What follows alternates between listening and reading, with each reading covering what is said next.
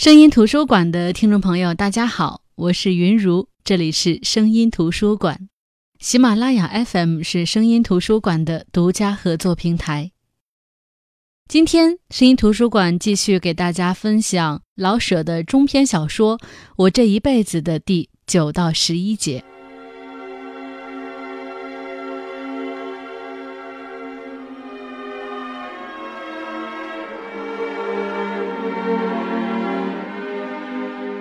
简直我不愿再提这回事了。不过为圆上场面，我总得把问题提出来放在这里。比我聪明的人有的是，让他们自己去细咂摸吧。怎么会政治作用里有兵变？若是有意叫兵来抢，当初干嘛要巡警？巡警到底是干嘛的？是只管在街上小便的，而不管抢铺子的吗？安善良民要是会打抢，巡警干嘛去专拿小偷？人们到底愿意要巡警不愿意？不愿意吧？为什么刚要打架就喊巡警，而且月月往外拿警捐？愿意吧？为什么又喜欢巡警不管事？要抢的好去抢，被抢的也一声不言语？好吧，我只提出这么几个样子来吧，问题还多得很呢。我既不能去解决，也就不便再瞎叨叨了。这几个样子，就真够叫我糊涂的了。怎想怎不对，怎摸不清哪里是哪里。一会儿他有头有尾，一会儿又没头没尾。我这点聪明，不够想这么大的事的。我只能说这么一句老话：这个人民，连官儿。兵丁、巡警、戴安善的良民都不够本，所以我心中的空就更大了呀。在这群不够本的人里活着，就是个对付劲儿。别讲究什么真事儿，我算是看明白了。还有个好字眼儿，别妄下，汤氏。谁要是跟我一样想不出什么好办法来，顶好用这个话，又现成又恰当。而且可以不致把自己绕糊涂了。完了，如若还嫌稍微秃一点呢，再补上“真他妈的”就挺合适。不需再发什么议论，大概谁也能看清楚咱们国的人是怎么回事了。由这个再谈到警察，西松二五眼正是理之当然，一点也不出奇。就拿抓赌来说吧。早年间的赌局都是由顶有字号的人物做后台老板，不但官面上不能够超拿，就是出了人命也没有什么了不得的。赌局里打死人是常有的事。赶到有了巡警之后，赌局还照旧开着，敢去抄吗？这谁也能明白，不必我说。可是不抄吧，又太不像话，怎么办呢？有主意。捡着那老实的办几案，拿几个老头老太太抄去几沓纸牌，罚上十头八块的。巡警呢，算交上了差事，社会上呢，大小也有个风声。行了，拿这一件事比方十件事，警察自从一开头就是抹稀泥，他养着一群混饭吃的人，做些个混饭吃的事。社会上既不需要真正的巡警，巡警也犯不上为六块钱卖命，这很清楚。这次兵变过后，我们的困难增多了老些。年轻的小伙子们抢着了不少的东西，总算发了邪财。有的穿着两件马褂，有的十个手指头戴着十个戒指，都洋洋得意地在街上扭。斜眼看着巡警，鼻子里耿耿的哼白气。我只好低下头去。本来嘛，那么大的阵势，我们巡警都一声没出，事后还能怨人家小看我们吗？赌局到处都是，白抢来的钱输光了也不舍本呀。我们不敢去抄，想抄也抄不过来，太多了。我们在墙外听见人家里边喊“人酒对子”，只作为没听见，轻轻地走过去。反正人们在院里头耍，不到街上来就行。哼，人们连这点面子也不给咱们留呀！那穿两件马褂的小伙子，偏要显出一点也不怕巡警。他们的祖父、爸爸就没怕过巡警，也没见过巡警，他们为什么这辈子应当受巡警的气呢？但要来到街上赌一场，有骰子的就能开宝，蹲在地上就玩起活来。有一对石球就能踢，两人也行，五个人也行。一毛钱一脚，踢不踢？好了，倒回来，啪，球碰了球，一毛。耍的真不小呢，一点钟里也过手好几块。这都在我们鼻子底下，我们管不管呢？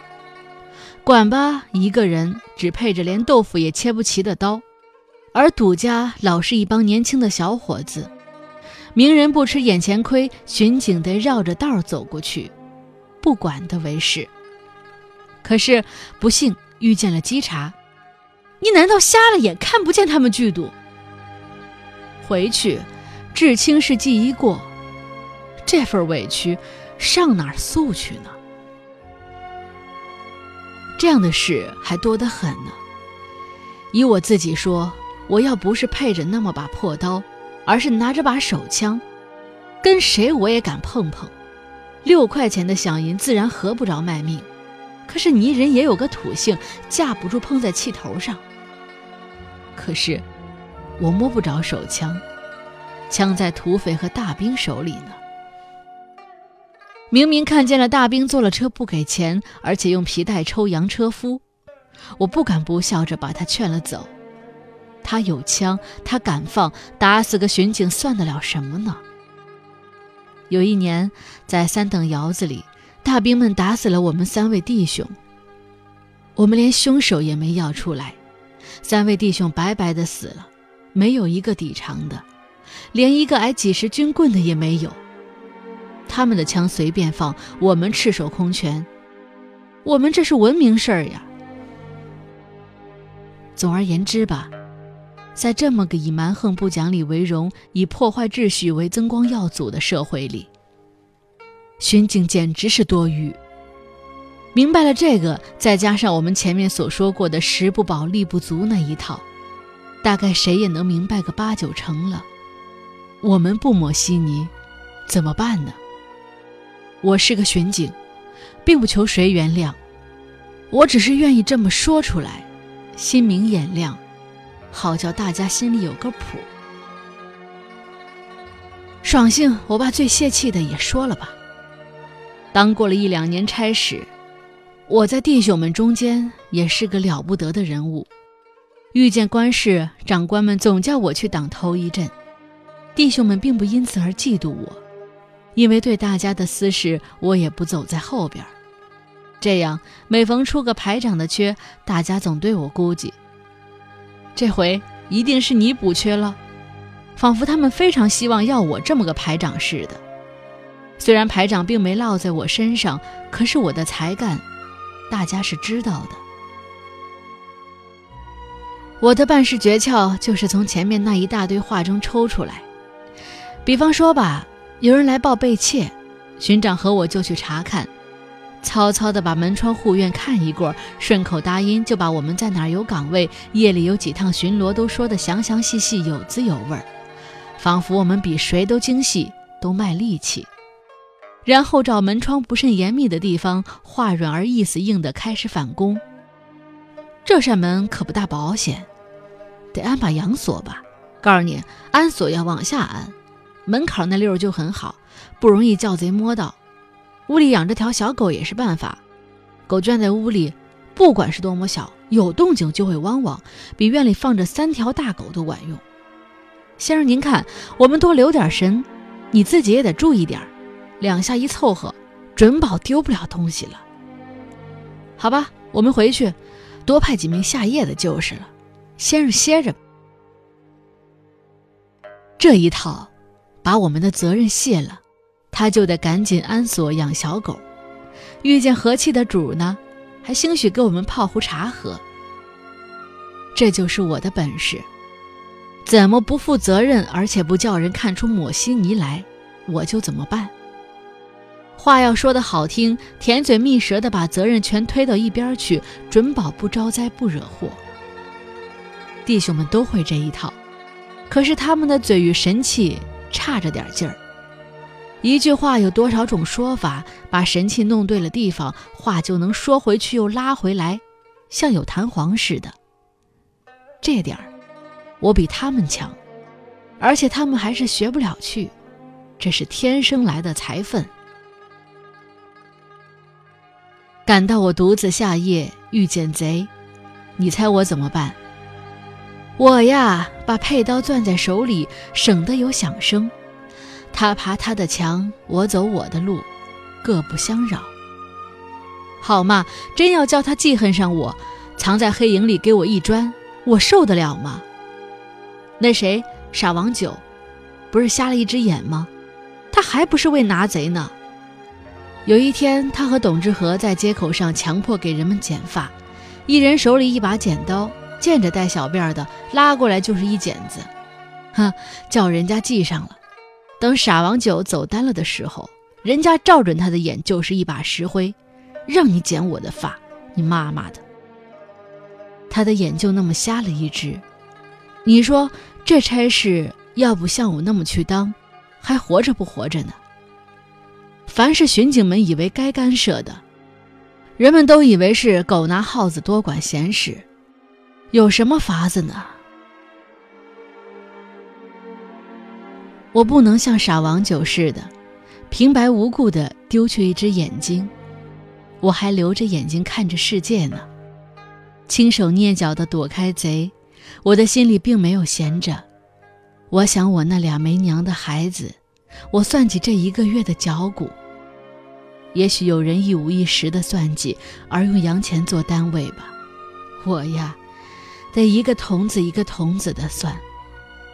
多几个童子，我心里就宽绰些；少几个，我就得发愁。还拿贼，谁不穷呢？穷到无路可走，谁都会去偷，肚子才不管什么叫体面呢。这次兵变过后。又有一次大的变动，大清国改为中华民国了。改朝换代是不容易遇上的，我可是并没觉得这有什么意思。说真的，这百年不遇的事情，还不如兵变热闹呢。据说一改民国，凡事就由人民主管了。可是我没看见，我还是巡警，饷银没有增加，天天出来进去还是那一套。原先我受别人的气，现在我还是受气。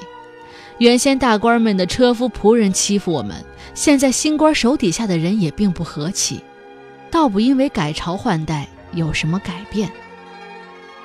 可也别说，街上剪发的人比从前多了一些，总得算作一点进步吧。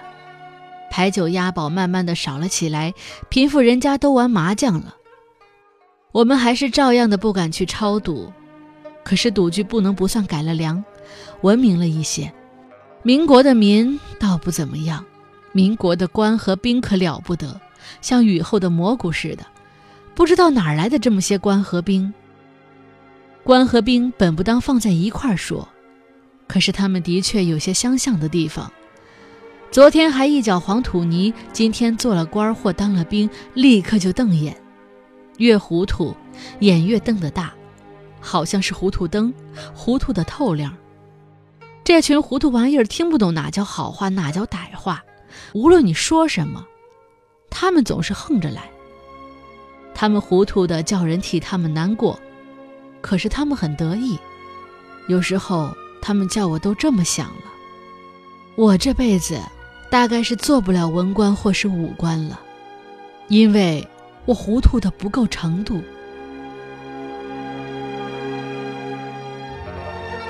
几乎是个官儿就可以要几名巡警来给看门护院。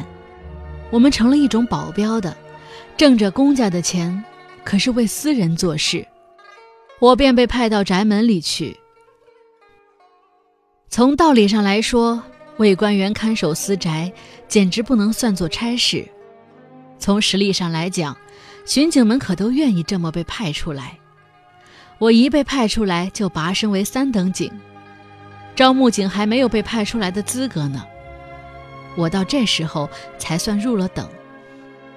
再说呢，宅门的事情清闲，除了站门守夜，没有别的事可做，至少一年可以省出一双皮鞋来。事情少，而且外带着没有危险。宅里的老爷与太太们若打起架来，用不着我们去劝，自然也就不会把我们打在底下而受点误伤。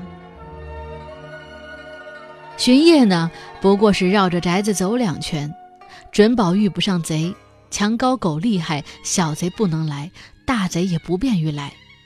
大贼找退职的官去偷，既有油水，又不至于引起官面严拿。他们不惹有势力的现任官。在这里，不但用不着去超度，我们反倒保护着老爷太太们打麻将。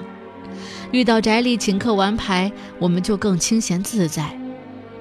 宅门外放着一片马车，宅里到处亮如白昼。仆人来往穿梭，两三桌麻将，四五盏烟灯，彻夜的闹哄，绝不会闹贼。我们就睡大觉，等天亮散局的时候，我们再出来站门行礼，给老爷们助威。要赶上宅里有红白事，我们就更合适。喜事唱戏，我们跟着白听戏，准保都是有名的角色，在戏园里绝对听不到这么齐全的。丧事呢，虽然没戏可听，可是死人不能一半天就抬出去，也得停三四十天，念好几棚经了。我们就跟着吃吧，他们死人，咱们就吃犒劳。怕就怕死小孩，既不能开掉，又得听着大家哦哦的，真苦。其次是怕小姐偷偷跑了，或姨太太有了什么大错而被休出去。我们捞不着吃喝看戏，还得替老爷太太们怪不得劲儿的。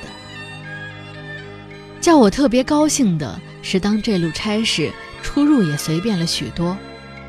我可以常常回家看看孩子们，在区里或段上请会儿福假都好不容易，因为无论是在内勤或外勤，工作是课本排好了的，不易调换更动。在宅门里，我站完门便没了我的事。只需对弟兄们说一声，就可以走半天。这点好处常常叫我害怕，怕再调回区里去。我的孩子们没有娘，还不多叫他们看看父亲吗？就是我不出去，也还有好处。我的身上既永远不疲乏，心里又没多少事儿，闲着干什么呢？我呀。宅上有的是报纸，闲着就打头到底的念，大报小报、新闻社论，明白吧不明白吧，我全念，老念。这个帮助我不少，我多知道了许多的事儿，多识了许多的字，有许多字到如今我还念不出来，可是看惯了，我会猜出他们的意思来。就好像街面上常见着的人，虽然叫不上姓名来，可是彼此怪面善。除了报纸，我还满世界去借闲书看。不过，比较起来，还是念报纸的益处大，事情多，字眼杂，看着开心。唯其事多字多，所以才费劲念到我不能明白的地方。我只好再拿起闲书来了。闲书老是那一套，看了上回，猜也会猜到下回是什么事。正因为他这样，所以才不必费力，看着玩玩就算了。报纸开心，闲书散心，这是我的一点经验。在门里可也有坏处，吃饭就第一成了问题。在区里或段上，我们的伙食钱是由饷银里坐地扣，好歹不拘，天天到时候就有饭吃。派到宅门里来呢，一共三五个人，绝不能找厨子包办伙食，没有厨子肯包这么小的买卖的。宅里的厨房呢，又不许我们用。人家老爷们要巡警，因为知道可以白使唤几个穿制服的人，并不管这群人有肚子没有。我们怎么办呢？自己起灶做不到，买一堆盆碗锅勺，知道哪时又被调走了呢？再说，人家门头上要巡警，原为体面好看，好，我们若是给人家弄得盆朝天、碗朝地、刀勺乱响，成何体统呢？没法子，只好买着吃。这可够别扭的。手里若是有钱，不用说，买着吃是顶自由的，爱吃什么就叫什么，弄两盅酒，叫俩可口的菜，岂不是个乐子？请别忘了，我可是一月才总共进六块钱。吃的苦还不算什么，一顿一顿想主意，可真叫人难过。想着想着，我就要落泪。我要省钱，还得变个样，不能老啃干馍馍辣饼子，像填鸭子似的。省钱与可口简直永远不能碰到一块儿。想想钱，我认命吧，还是弄几个干烧饼和一块老腌萝卜对付一下吧。想到身子，似乎又不该如此。想，越想越难过，越不能决定。一直饿到太阳平西，还没吃上午饭呢。我家里还有孩子呢，我少吃一口，他们就可以多吃一口。谁不心疼孩子呢？吃着包饭，我无法少交钱。现在我可以自由的吃饭了，为什么不多给孩子们省出一点来呢？好吧，我有八个烧饼才够，就硬吃六个，多喝两碗开水，来个水饱。我怎能不落泪呢？看看人家宅门里吧，老爷挣钱没数。是呀，只要一打听，就能打听出来他拿多少薪俸。可是人家绝不指着那点固定的进项。就这么说吧，一月挣八百块的，若是干挣八百块，他怎能那么阔气呢？这里面必定有文章。这个文章是这样的：他要是一月挣六块钱，你就死挣那个数；你兜里忽然多出一块钱来，就会有人斜眼看你，给你造些谣言。你要是能挣五百块，就绝不会死挣这个数。而且你的钱越多，人们就越佩服你。这个文章似乎一点也不合理，可是他就是这么做出来的，你爱信不信？报纸上与宣讲所里常常提倡自由，事情要是等着提倡，当然是原来没有。我原没有自由，人家提倡了会儿子，自由还没来到我身上。可是我在宅门里看见他了，民国到底是有好处的，自己有自由，没有吧？反正看见了，也就得算开了眼。你瞧，在大清国的时候，凡事都有个准谱，该穿蓝布大褂的就得穿蓝布大褂，有钱也不行。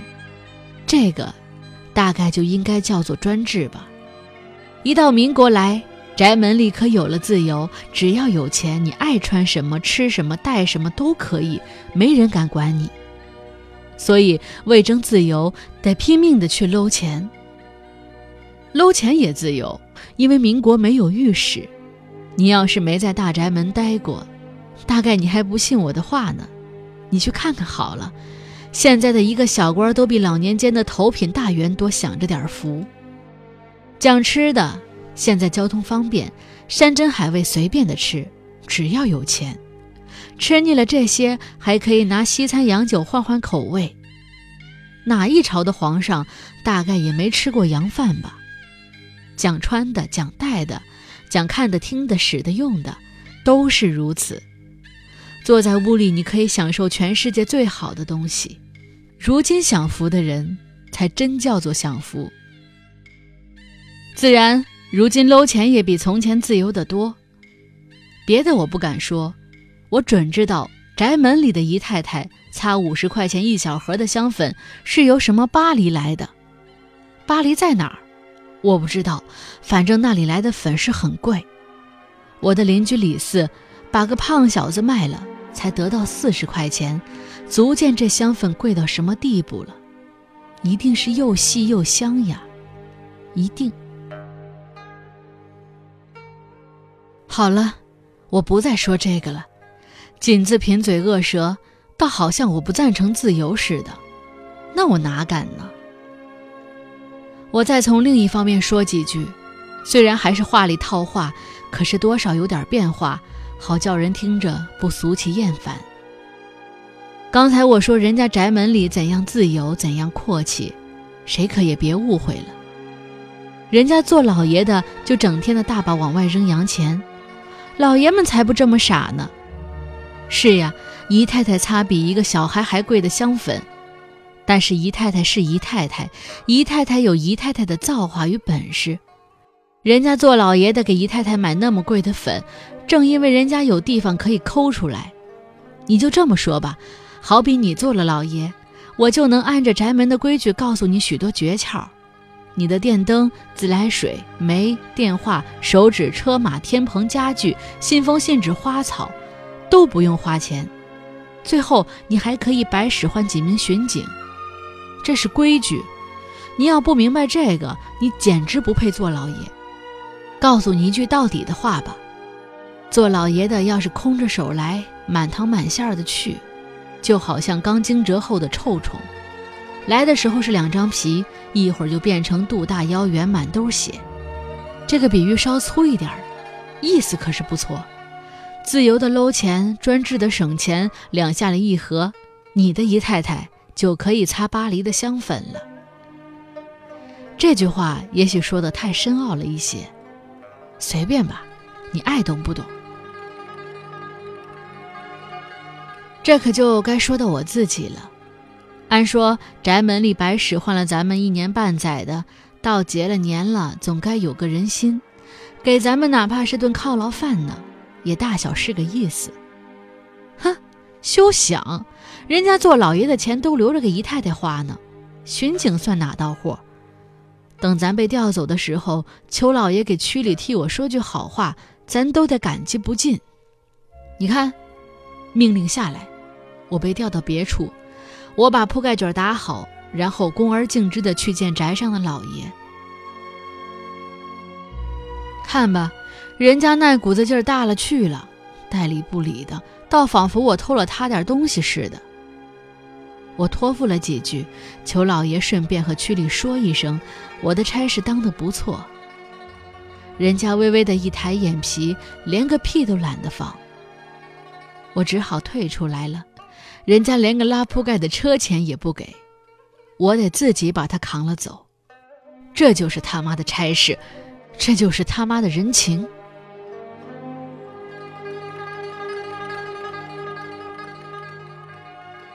好的，这就是本期的声音图书馆。